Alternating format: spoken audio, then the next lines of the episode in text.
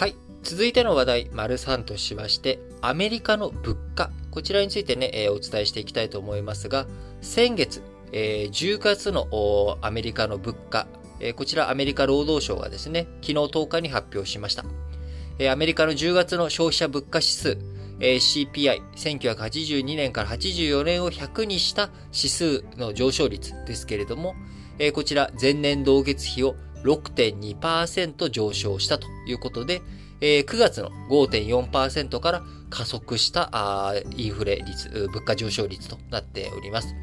えー、上昇幅、1990年11月以来、えー、約31年ぶりに6%台に達し、えー、6ヶ月連続で5%以上の力強い伸びが続いております。日本ね、2%なんとか上昇させていこうということを、言っている中、全然ね、日本デフレ経済で脱却できてない中、アメリカの物価は力強く伸びが続いているということになります。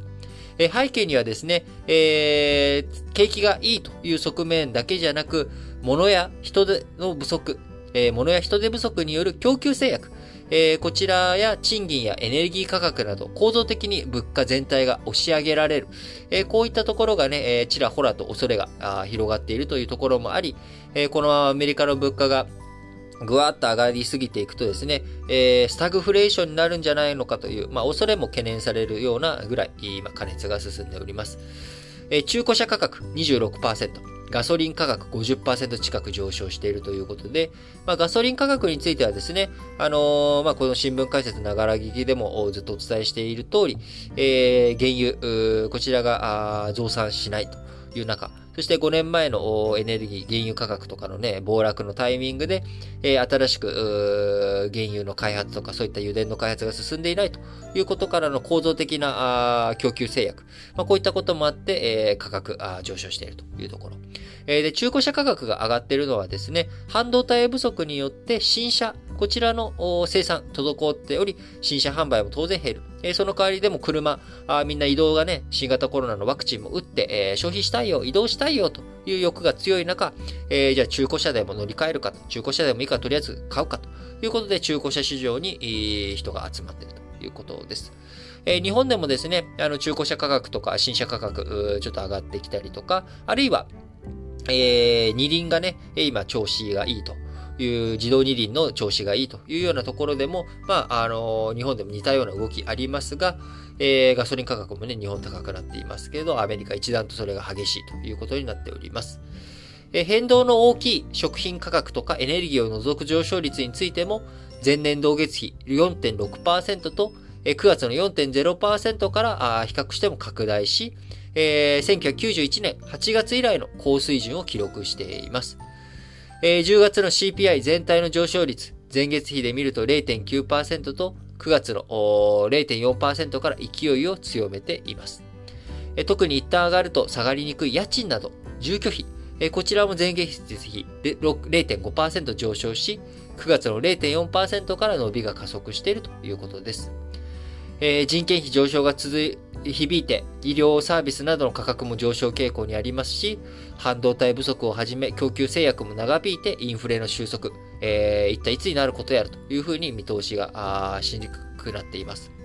えー、じゃあ、サプライチェーン、えー、半導体の、ね、供給網とか、あそういった輸送、そういったところに、えー、目詰まりが生じているのであれば、えー、例えば、あ港湾、こういったものをですね、24時間、無給稼働、こうしたらどうだということで、一生懸命バイデンアメリカ大統領旗を振っているんですが、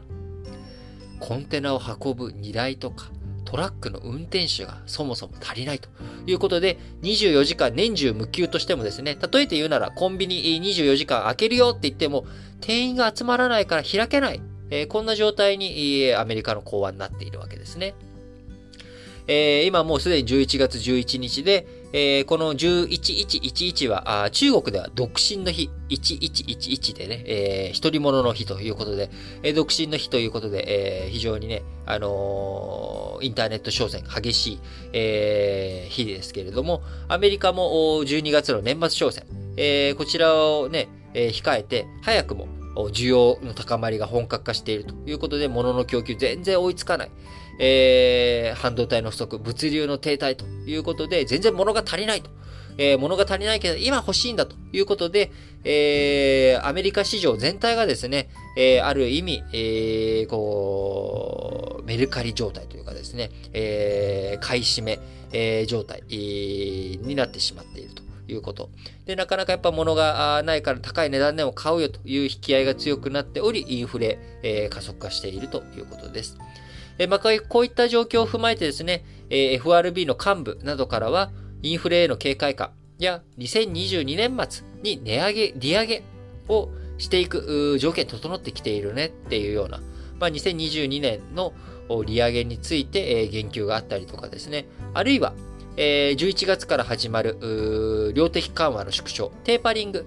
えー、こちらね、えー、今1200億ドル毎月蛇口から、蛇口で水を注入しているのを、えー、150億ドルずつ減らしていく。えー、8ヶ月で減らして、来年の6月に終わらせるっていうスケジュール感で今いるわけですけれども、えー、これもっと早く水道の水閉じた方がいいんじゃないのというような、まあ、こういった可能性に言及されるなど、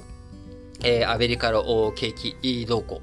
金融政策、えー、経済政策について、えー、非常に注視していく必要があるという警戒感がですね、より一層このアメリカの物価が上昇していることによって、えー、見受けられるのかなと思います。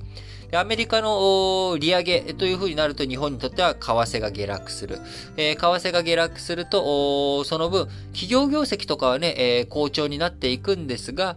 企業業績が好調になる一方、アメリカが利上げされるということは、アメリカからの資金供給、えー、アメリカからね、アメリカの安いドルを借りて、えー、運用先どこにしようかな、あ、日本にお金、えー、出そうと、日本の企業に投資しようというような、こういったマネーが縮小していくっていうこと。えー、そして日本にとっては、アメリカの金利が上がって、えー、日本の円が円安になってしまって、円安になってしまうと、今のガソリン供給価格というものがですね、より高くなってしまう。えー、そうすると、それは、あベースのね、えー、いろんなコストが上がるっていうことにつながっていきますんで、えー、日本の経済にとっては、アメリカの利上げが早急に進んでいってしまうというのはですね、あまり望ましいことではないのかなというふうに思っています。え特にアメリカはインフレがこう、インフレが激しくなっている一方、日本は、えー、インフレが起きてないっていう、まあ、この二極化、えー、していってしまうとですね、政策の乖離、日本とアメリカのね、金融政策の乖離が生じてしまうので、まあ、そういった観点から見てもですね、えー、日本にとっても、えー、もうちょっとインフレをしっかりとしていく。で、インフレをしっかりしていくだけじゃなくて、やっぱ賃金をですね、きちんと上げていく。えー、ここがやっぱりポイントになってくるのかなと思います。え失われた10年、20年、30年というふうに、えなってしまっています。えー、アベノミクス開始からですね、来年で10年を迎え、来年末、再来年にね、10年というような感じになっていきますけれども、えー、失われた30年、そして失われた40年目に突入みたいなことにならないようにですね、しっかりとアメリカとか他、諸外国の経済、えー、景気、こちらをしっかりと見据えていきながら日本の、えー、経済対策、しっかりとやっていってほしいなと思います。